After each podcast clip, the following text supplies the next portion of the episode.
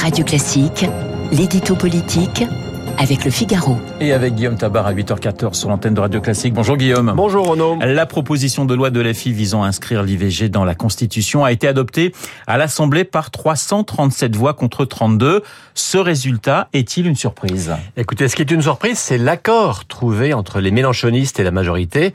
Car vous savez hein, qu'au départ, chaque groupe avait son texte, celui de Renaissance devant arriver en discussion lundi, et personne ne voulait laisser à l'autre le bénéfice d'une victoire politique sur l'avortement. D'ailleurs, la majorité devait ne pas voter le texte de LFI. Et puis, revirement. Sous la houlette du modem, des discussions ont eu lieu et un accord était trouvé sur une rédaction commune. Euh, l'idée, c'était de créer un effet de souffle par une majorité écrasante, et à l'arrivée, c'est le cas, hein, vous l'avez dit, 337 voix contre 32.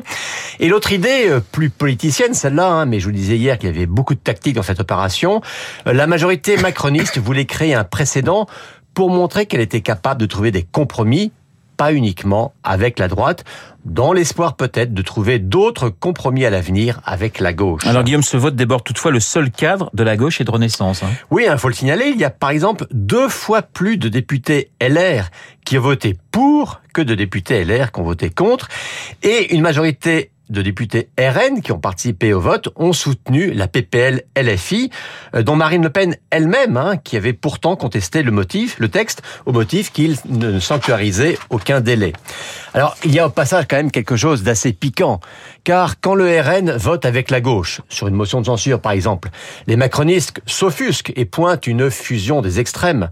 Quand le RN vote les textes du gouvernement, c'est la gauche qui hurle à la mort du cordon sanitaire avec l'extrême droite. Mais là, sur l'avortement, plus personne ne fait la fine bouche. Le RN est bienvenu dans cette grande alliance.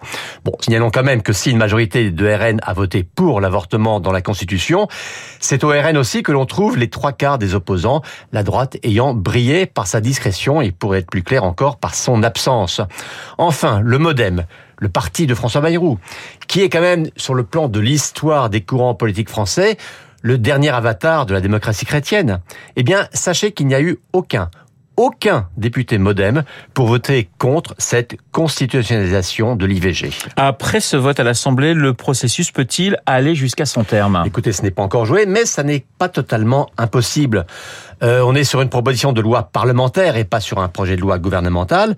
Ça veut dire qu'il suffit d'une majorité conforme à l'Assemblée au Sénat en termes identiques, mais une majorité simple pas une majorité au 3 cinquièmes et ensuite il faudra un référendum et pas un congrès. Alors est-ce qu'Emmanuel Macron va se risquer à un référendum sur le sujet? En tout cas, il est pour l'instant quand même assez paradoxal d'entendre les partisans de la constitutionnalisation de l'avortement revendiquer un soutien écrasant de l'opinion, mais redouter en même temps le verdict d'un référendum. L'édito politique signé Guillaume Tabar, tout de suite mon invité.